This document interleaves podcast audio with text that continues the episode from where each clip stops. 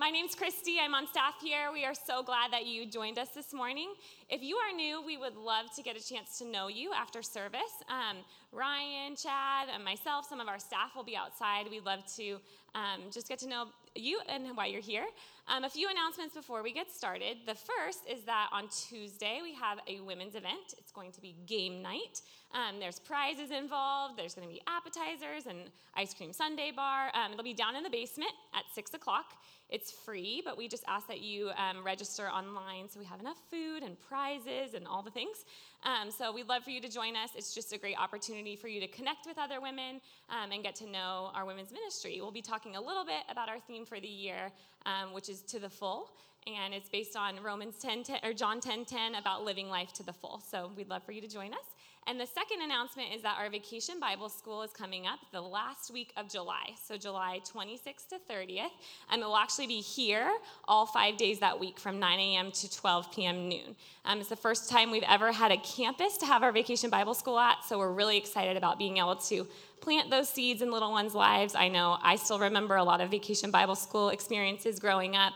Um, and we think that this is just a really foundational thing for our kids. So if you're interested in volunteering, um, you can sign up online. You can volunteer one day or five days. Um, or if you want to send your kids ages four through 11, they can come to Vacation Bible School. And that's it. Here's Ryan.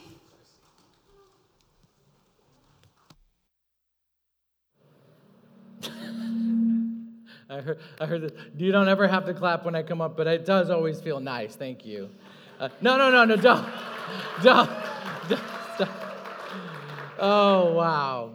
but I love to have like, oh, I guess we're not doing that. Um, uh, hey, I want to welcome you guys. I think a, a, few of you are new. I've met you, and I'm really glad you're here. It's a great day for a Sunday. Uh, if you're sitting back by the fan, you know that you are one of the wiser people in the room. So, uh, but yeah, so I, uh, you know, uh, my name is Ryan Grable. I'm the lead pastor here, and like Christy said, we would love to get to meet you. I usually can tell who's new while I'm speaking, and so I will try to find you. But uh, what's always helpful is if you just stay frozen in your seats when we dismiss, and then I can come find you. So if you want to do that. But uh, we just believe in community here. We believe in connection, and we want you to feel known and that you are known within our community.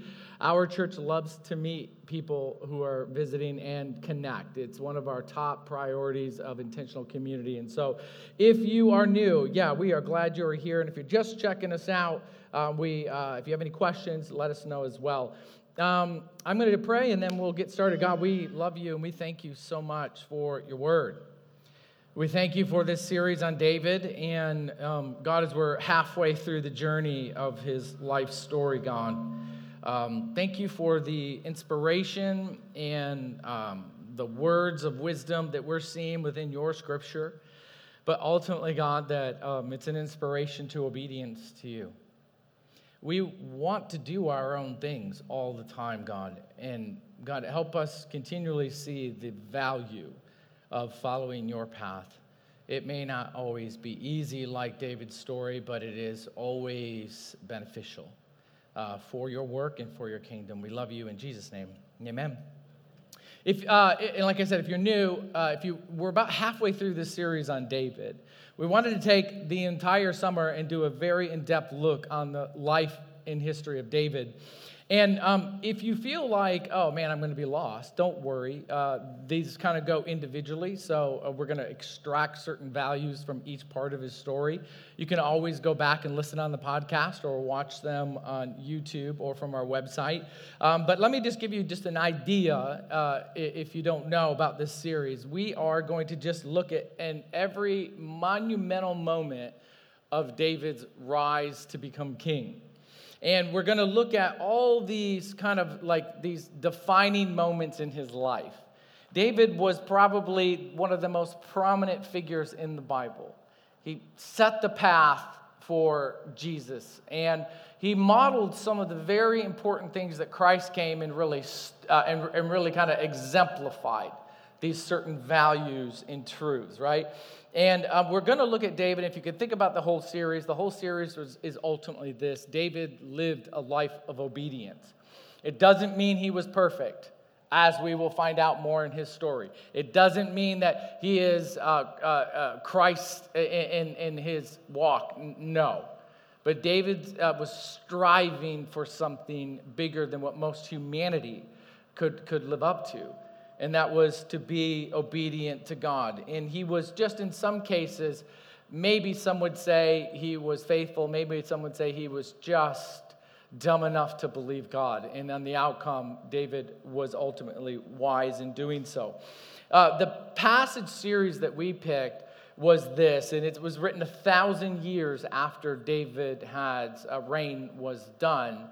But how they spoke of David thousands of years later is really important to find out what they thought of David in their, uh, in their country, in the nation of Israel. And Paul, who was a, previously Saul, was one of the greatest scholars of his time uh, before he ver- converted to Christ. And as he's speaking of David, of which everyone would say this is what David was about, this is what Paul said in one of his sermons in Acts chapter 13, 22. It's on the screen.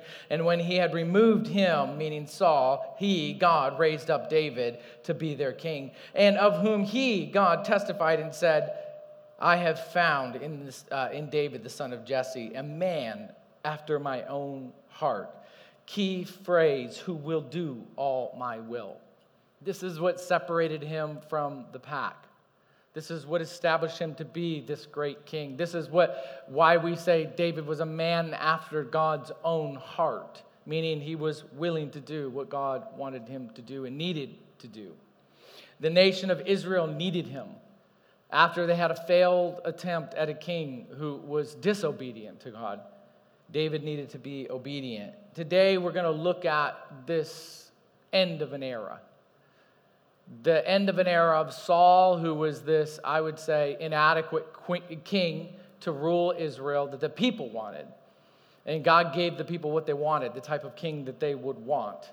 And Saul failed miserably in so many ways, but he was still, in a way, a son of Israel. And he was still honored at the end of his day by David, which says a lot about who David is.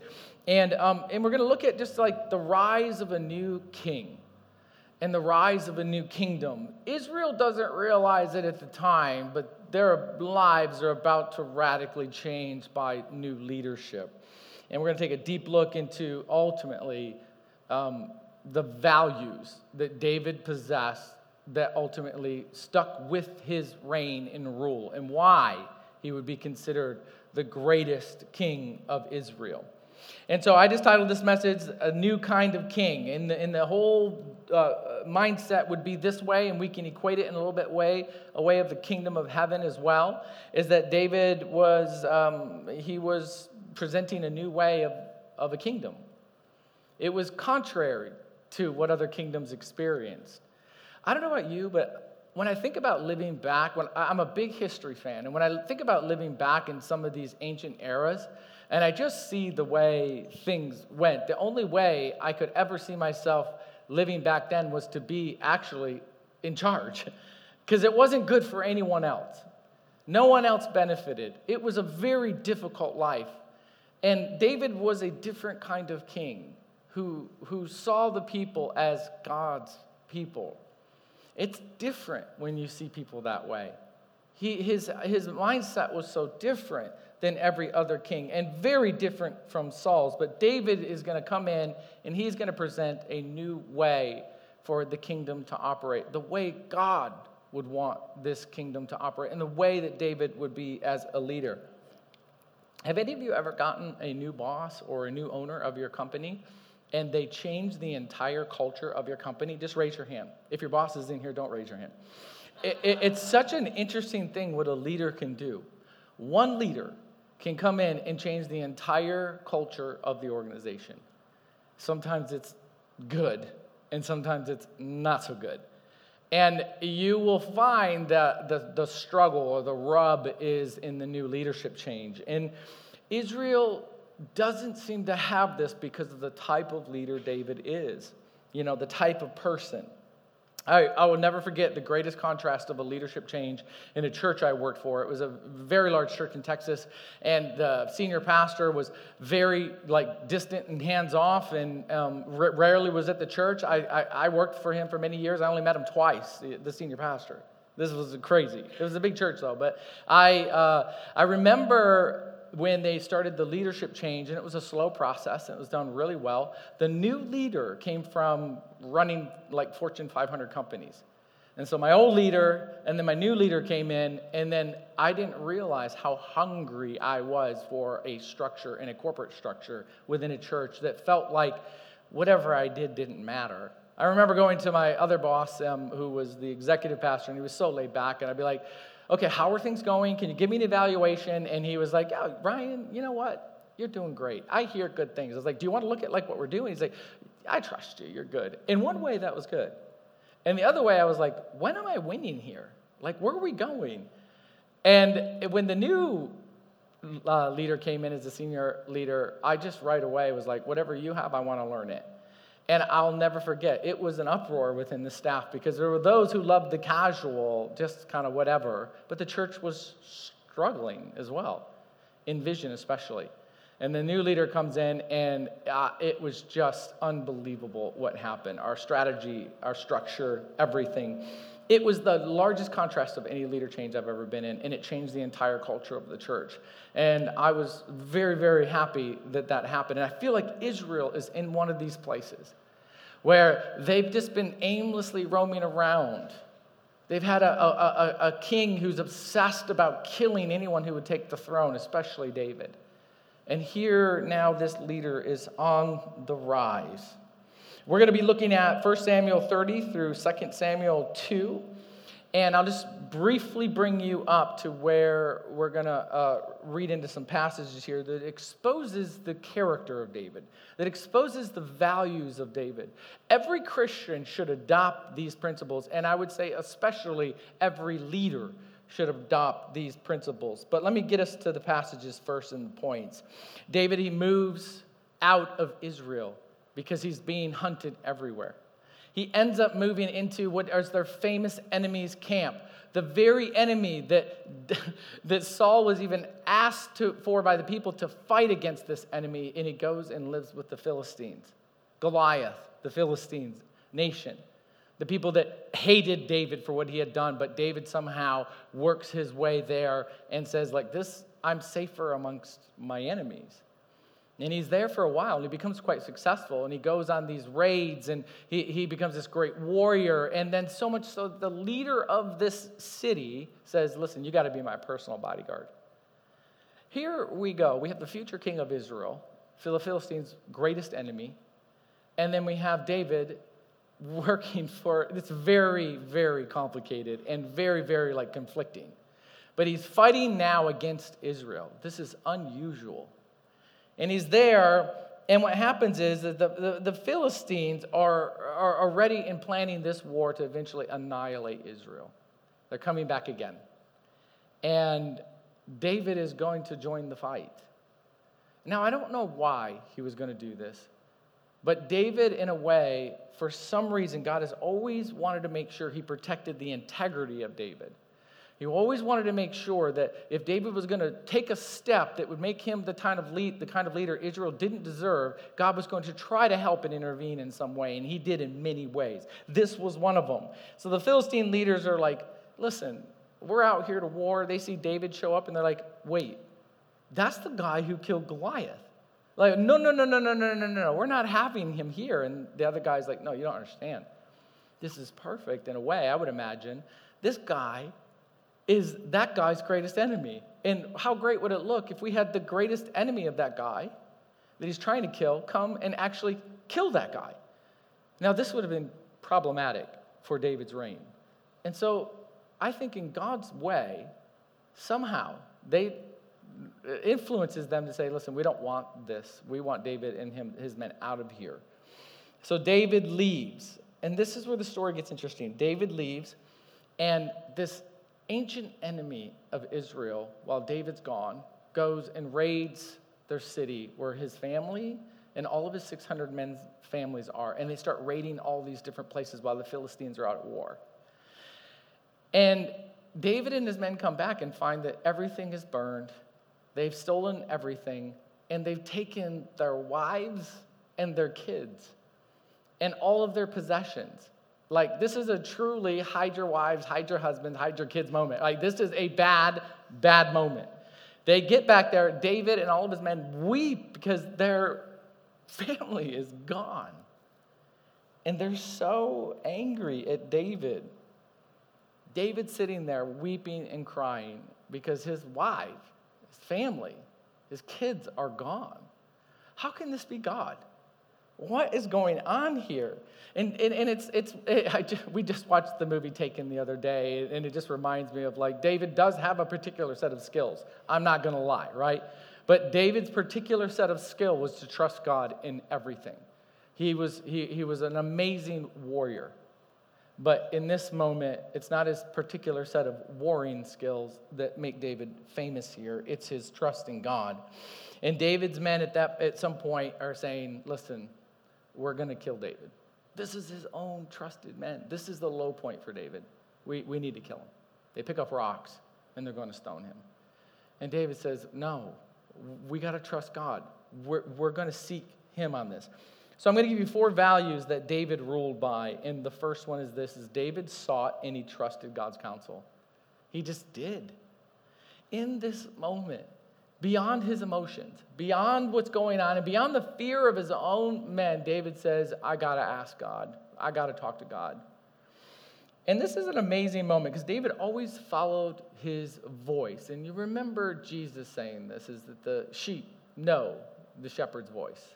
And David tuned his ear to God's voice and said, Listen, we have to talk to God. 1 Samuel 38, uh, uh, sorry, 30, verse 8. And David inquired of the Lord as his men were holding rocks to kill him. And he said, Shall I pursue after this band? Do you know what he's saying? If you tell me to turn away, God, and I lose my family forever, I understand. I'll do what you say, Shall I pursue after this band? Shall I overtake them? In God, he answered him, Pursue, for you shall surely overtake, and you shall surely rescue them. And David set out right away, and he took his 600 men, and uh, they were on their way with him. This reminds me of a psalm that David wrote. This reminds me of the moment, probably what's going on in David's mind. And he put, in a sense, pen to paper, and he said this in Psalms 46 through 8. He says, In sacrifice and offering you do not delight.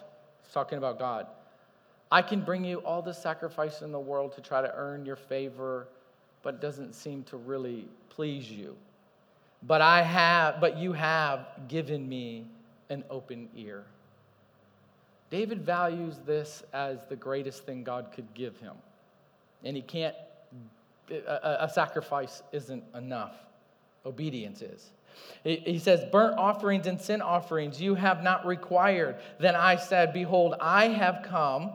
Uh, I have come in the scroll of the book. It is written of me. I delight to do your will. Oh my God, your law is within my heart. David recognizes this is that the sacrifice that God wants of his people, and it's a reminder to us, is that primarily it's the self sacrifice of obedience.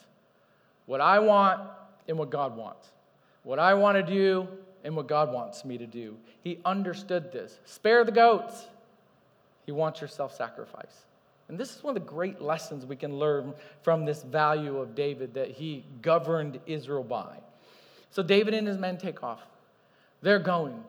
And all they're thinking about is my wife, my kids, right? And they're motivated. But it's a weird story because all of a sudden, 200 of his valiant men, they're so tired they can't cross this river to go over and to get their family back.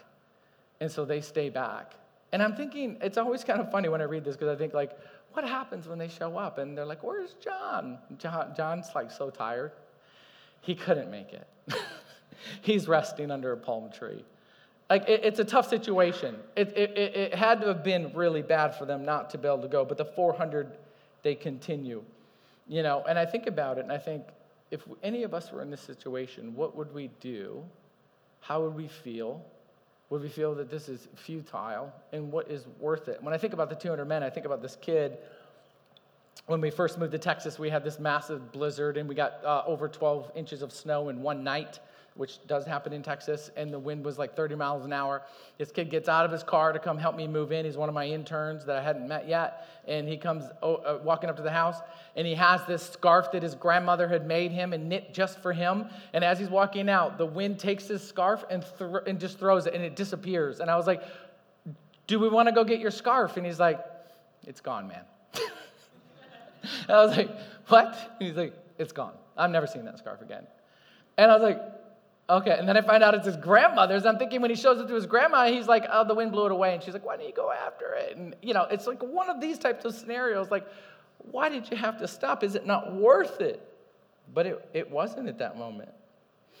The thing that David had was he had trust and he took counsel with God. Whenever difficult situations happened, even above what he wanted, he counseled with God, which leads into the second thing on their journey. They're on their way looking for their family.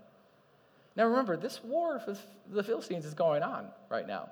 David's been sent home from there, he's lost his family, and now he's on the search, and they're looking around for an army that they have to fight. But the thing is, is that David, in his rule, and this is consistent with his character, is that David looks after the downtrodden. Now, this becomes a major blessing for David because his looking out for those who are less fortunate, his looking out for those who are down and out in a way, his looking out for those who have been discounted by others, it very much resonates with David. And I think that he could see himself in his struggle in any other person's struggle. When we get out of struggle and we are kind of made it past those moments, you should ask yourself have I forgotten what it's like to suffer and struggle so much? Because when we see other people, do we judge them when they're in the middle of their struggle, or we just cast them aside and say, eh, you know, like, eh, I'm, I'm too busy for that? David would take the time and he would look upon those who are suffering and struggling and go, I see myself in you. I remember when I was this overlooked kid. I remember when I was this kid who was ultimately bullied by his own brothers. I remember when uh, I, I, was doing everything I could to serve Saul, and all he wanted to do was throw a spear into me. I remember when God, you called me, and all I've done is suffer since then. David could see the downtrodden himself in them. And so here's what happens. They're on their way, 1 Corinthians 30, 11. They found an Egyptian on the open, in the open country and brought him to David. And here's what happens the very first thing. And this is the character of David. They gave him bread and he ate. Now, this is a person they don't even know. They could have walked right by him. He was on the brink of death. He hadn't drank water for three days. He was almost done. They gave him bread and they ate. And they gave him, him water to drink. And they gave him a piece of cake and of figs and two clusters of raisins. They're lavishing him with food. They're not just getting him to wake up enough to talk. And when he had eaten, his spirit was revived. And he had not eaten bread or drank water for three days and three nights. And David said to him, To whom do you belong? Isn't that fascinating? Before he was valuable to David, David cared for him. Before he could give David anything, David made sure he was well cared for. He understands the plight of the downtrodden. And he cared for this person first before he wanted anything from him. And it's so interesting because the guy says this Well, it's kind of funny you say that. I was with these guys who were raiding all these places, and we'd taken all these women and children. And David's like, Go on. and he's like, uh, yeah, and they left me here because I got sick and they didn't want to take care of me, so they just left me here. And David's like, Do you know where they're at? And will you show me? And he's like, If you don't kill me, I will show you where they're at. This was just the moment they needed. And he said, They're all down there. I know where they're at. And he leads them their way, but it's really ultimately it's his heart that opens the door for them to find their families. I think David expresses this in Psalms 41, 1 through 3. Blessed is the one who considers the poor. Now, listen to this. And poor can mean a lot of different things poor in spirit, poor in life, poor, poor in situations, poor in difficulty, poor in you name it spiritually, like Jesus says. But listen to how what follows this, this heart of David to the downtrodden. Blessed are the ones who consider the poor. In the day of trouble, the Lord delivers them. The Lord protects him. and he keeps them alive. This is very reminiscent of this story. He's called uh, blessed in the land. And you do, uh, you, uh, you do not give him up uh, to the will of his enemies. The Lord sustains him at his sickbed and in his illnesses, and you restore him to full health. There's a promise on the other end of being someone who looks after or looks for the downtrodden to help. This is how he will rule his kingdom. This is what he does. And so David and his men find them. They're all partying, all of them. And it's very descriptive. This is not what the Israelites would do.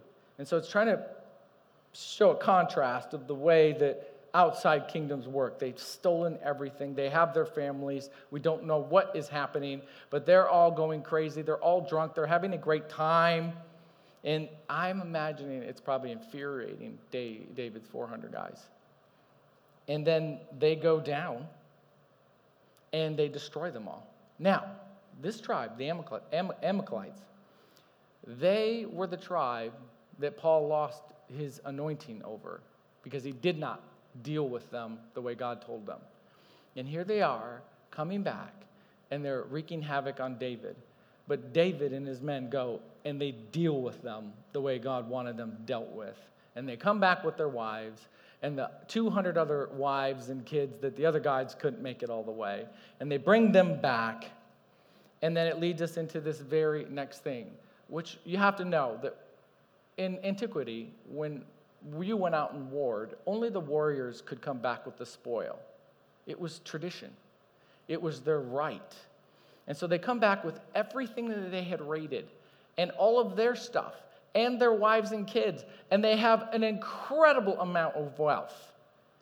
And this leads us into the very next stage of why we see that God chose David and why we should embrace these values ourselves as David lived generosity. He had every right. The spoil was even called David's spoil, right? His treasure. But this is what he does. It's very interesting. He, stood, he understood something that we lose track of sometimes, and that Jesus was explicit in pointing out is that everything is God's. Everything you have is His. The, the, the body you have, He made. The earth and the air we breathe is His. Everything that we think we have, it's ultimately God's. And David understood this very, very well because everything he had to this point was because God allowed it for him and gave it to him because he trusted. 1 Samuel 30, 23, the men are like, We're not giving them anything. We're going to give them their wives and their kids, maybe. But we're, that's at least what they get, those guys who didn't come with us and fight. And this is how David handles it. He says, But David said, You shall not do so, my brothers, with what God has given us. He has preserved us, and He has given into the hand, uh, our hands the ban that came against us. Who would listen to you in this matter? It says, For as he, his share is who goes down to the battle, so shall the share be who stays by the baggage they shall share alike. And David made it a statute and a rule for Israel from that day forward to this day. This is the type of person that God wants leading his people. And I will say this this is the type of person Christ called us to constantly. This value of being generous with your life of not thinking to collect and store and store and mine and mine and put our trust in things that actually go away. And he lived this value of generosity. Now, listen to this, it even gets worse. I can imagine his men are furious when he does this, but he's showing people the way God wants him to rule. 1 Samuel 30 26. David has everything, all the spoils, and he goes to all of the places in the cities that were looted by these guys. And he goes and says, Listen, I'm going to, verse 26, uh, I'm going to set apart the spoil for his friends, the elders in, in Judah, really all these cities, and saying it's a present for you from the spoil of your enemies. And it was for those in Bethel, in Ramoth, in Negeb, in Jattir, in Orar, in, in, in Sitmoth, and I'm going to I'm going to name them all because we don't know or know these cities, but they're important that they're listed because they were raided and destroyed.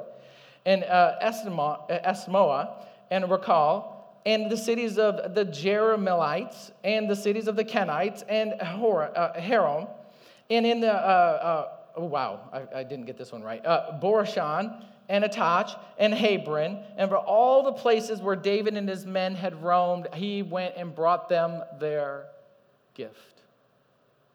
This is the type of person he was. It was David's spoil. You know what this reminds me of a lot, if you can make the connection here? Is that this is what Jesus did. We were robbed of our relationship with God. We were robbed of our, I think, child, you know, kin, kin, no, not kin, of our, what's the word? Dad, uh, God's our father. So we were robbed of that family line. What? Heritage. Thank you, Chad. Oh, okay. I'll call on you more. You're a good, you're a good student, Chad. And oh, oh, his heritage. Inheritance. Thank you. Wow. Get your answers right, Chad. Okay, so, but at the end of the day, like we, all of those things were taken. We didn't deserve to anything to get them back. Christ had won it all on the cross. And what does the Bible say he does for us? and he gives it to you. David is this archetype in a way, in this character of generosity. What you didn't deserve, Christ came and won it for you. You were lost, everything's gone, the enemy has stolen it, and Christ came and then gave it back generously. God warned Israel. Remember in the very beginning of this series, he said, Don't make yourself a king because kings take and they take and they take. But God has a king now that will give, and he will give, and he will give. And that is what makes David Yahweh's man. It says, during, and during this time, Saul and his armies are fighting. At the exact same time, David is giving this generosity to, the, to, to all the people who have lost, and he's won his family back. During this time, all of Saul's entire household, his um, structure of power, the entire apparatus is annihilated by the Philistines. His sons, Saul, all of his men, the Bible says, they're gone. The Philistines deal a heavy hand to him. And it's good because none of this was done in David's hands at all. And it's kind of interesting because David doesn't know about it, and he hears about it from a grifter. A guy who shows up and is like, hey, listen, David, I got good news for you. David doesn't know the guy. I got good news for you. Saul's dead. And it's concerning to David. Now, if you know the story, this is not like us. I don't know about you. I'm not going to ask you to raise your hand, but when you've seen an enemy fall who did you wrong, do you not get a little bit of like, finally, right? You know what I'm saying? When you're like, oh man, thank goodness. I don't like the Bucks okay? The NBA team, NBA finals right now. I don't like them. I'm really happy they're in the situation they're at where the Phoenix Suns, who I don't like, but I don't like the Bucks more, who are beating them. I am so happy about it. Even though the Phoenix uh, Suns beat my Clippers, I'm so happy that the Bucks hopefully will not win the NBA Finals. I, am happy. I'm celebrating. We, at such a bigger scale, we'll do that with somebody who truly wronged us. But David is not this way. When Jesus says, Love your enemies as yourself, he's not messing around. We don't take that lightly and be like, yeah, that's a good thing that Jesus said, but it's not. It's we should pray for those who harm us.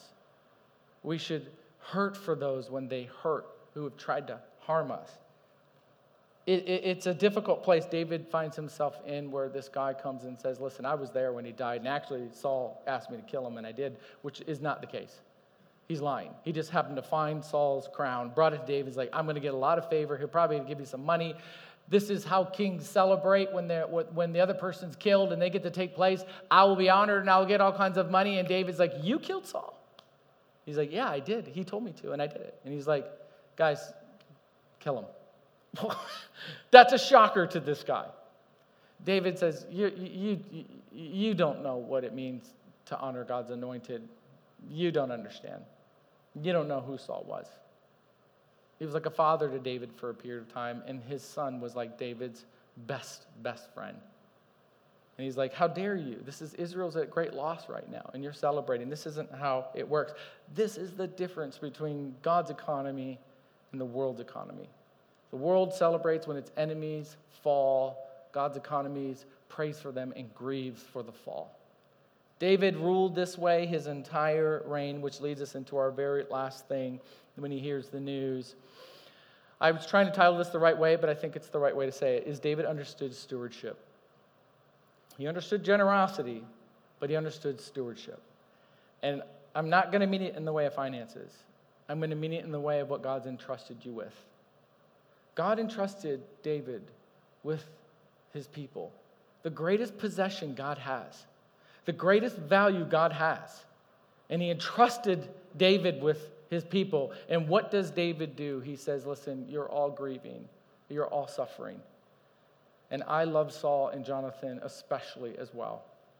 And David allowed them to grieve. That's not something that happens. I've taken over other youth ministry positions, and when the students would talk about how great their other youth pastor was, I would have to hold my tongue, but my thoughts weren't there. I'm like, you don't know how bad your youth pastor was. That's why he's fired. I mean, I'm here. Like, this is bad, okay? I wasn't a holy man then. And I, I, remember just thinking, like, why, why, would you keep talking about it? And I, I didn't want to put like a moratorium on that person's name, but it was like, guys, we're moving on. They're gone. They're alive. They took another job and, and they're fine, but I'm here. Let's move on. I've had these thoughts before, and they're not good. Because I wasn't allowed to allowing these, these kids at times to grieve, or at least I didn't shut them down, but I definitely didn't participate and say, I can understand what that feels like when you lose your youth pastor my students have lost me to come here. It was, it, it, David was different. He understood God's people needed to be stewarded. Israel lost their king, they lost a lot of people on the battlefield, their nation was in chaos, and they were in great despair, and they needed to grieve. This is what makes them great. It wasn't about David, it was about God's people. And if you are a leader, it is about stewardship. If you are a leader, is it about it is about generosity. If you are a leader, it's about trying to elevate those who are down. And if you are a leader, it is about ultimately listening to God's counsel to lead you where he wants you to go. David, the, the, God's people needed a shepherd, and David was their shepherd. God's people were struggling, and he led his people through the grief process. Listen what he describes, uh, Jesus describes in a moment like this, when the people need a shepherd. And listen how this describes the leaders who've been in place over God's people in times throughout history. They were not shepherds, they were just people who had taken power. And this is what Jesus says in John chapter 10. And he's talking about how Christ will be the shepherd. He actually cares for the sheep. And he says, The hired hand is not the shepherd and does not own the sheep. He doesn't care about them like the shepherd cares. And when he sees a wolf coming, he abandons the sheep and he runs away. Then the wolf attacks the flock and they scatter. Jesus says in verse 14, I'm the good shepherd. And at this moment, right now, Israel needs a shepherd. God has raised him up because he's the kind of shepherd who will lead the sheep. David stewarded what God had placed in his path to lead. He didn't take for himself, he wasn't a caretaker. Saul was a, bit of a caretaker. And when things got hard, he scattered. And the people were left open to the wolves. This is not how David will lead. This is not the story we will be telling about David the rest of this, but it's, a, it's a, an inspiration for us, I think, as believers, to know that what God has placed in front of you, if you're a leader of some kind, if you have your family, uh, anyone that you have influence with and maybe even over, you're a leader. You're called to steward what God has given you well. And we'll finish up with these last three passages uh, 2 Samuel 1 11. And said, Then David, when he heard this news, he took a hold of his clothes and he tore them. This was very traditional. And so did all the men when, uh, who were with him when they heard Saul was killed and Jonathan and his family were murdered. Verse 12, and they mourned and they wept and they fasted until evening for Saul and Jonathan and his sons and for all the people of the Lord and for the house of Israel because they had fallen by the sword, right? And I, I love this about David because David had lost so much. And he had every right to be angry, he had every right to celebrate. But this isn't the heart of a leader and a, a, definitely a person of God. We're here to mourn loss when we see it, no matter how much of an enemy they are. David, I would say this, he tended to them, he allowed them to grieve. You know, it's so funny in our system now. I, I always laugh. I've, I've watched a lot of different presidential changes throughout the years, and they're all the same. It's funny. Uh, that guy was bad, and I'm good. Don't they all do that? They'll do it on forever. That person was bad, I'm good. Look at how great I am. Look at how bad that person was. It will go on and on and on and on. And I get it. That's the politics of the, uh, of the country we live in, in every country. But not so with God's king for Israel. He said, That guy was great. And I, and, and I hope to lead the way God wants me to. This is contrary to the way we think about so many things. He even has a poem he has Israel join into. It's, it's David's poem. Uh, we know he wrote this. And, it, and it's, it's, by the way, if you're in a grieving process, this is one of the best poems to go through in the process of grief. But let me read two things from it. Second Samuel 123, he says this about Saul and Jonathan. Saul and Jonathan, beloved and lovely. In life and in death, they were not divided. They were swifter than eagles, and they were stronger than lions. Uh, you daughters of Israel, weep over Saul. this is the, this is hard probably for his emotional side to even say these things about Saul, who's tried to murder him over and over and over. And he goes, Oh, in verse 27, how the mighty have fallen and the weapons of war perished. They're gone, and they were mighty. I would say these were God's people, and David was just their shepherd, shepherding them through grief. There are lots of people who love Saul. He saved their lives many times, and David honored that. You know, he could have moved in to be king. He's like, now he's gone. Guys, we grieved. I went through the whole deal, right? Lots of tears, gave you a week. Time to move on. But this truly tells you, very back to the very first value of David. This is the moment everyone's going like, now's the time, David, right? You're going to be king. He's gone. Nothing in the way. But look what David does. 2 Samuel 2 1. After David inquired of the Lord, Shall I go up into any of the cities of Judah? Meaning this, is this the time, God? And the Lord said to him, Go up. David said, To which, to which shall I go? And he said, Hebron. And the men of Judah came, and there they anointed David king over the house of Judah, and it is the end of an era. A man I think, who valued what God valued, is now leading Israel, and Israel will see a renaissance. It's that way when we embrace our faith and we live out the values of Christ, those around us will thrive. The world around us will thrive when we embrace the values that David embraced to lead. And I would say this long journey for this little shepherd boy has now begun. He is now king, and he is a different kind of king. I would say this that he is God's man for Israel now. He is a new kind of king, and he ruled by these principles. He ruled by following God's direction. He ruled by caring for the downtrodden. He ruled in generosity, and he ruled in stewardship. And I would say for any of us in here, those are great values to embrace that Christ ultimately exemplified and then even went far beyond that. But David's a good example as a human to strive for. I would say. I would say this week, if I were you, I want to give you a challenge, a thing to think about as you walk out and as we go home.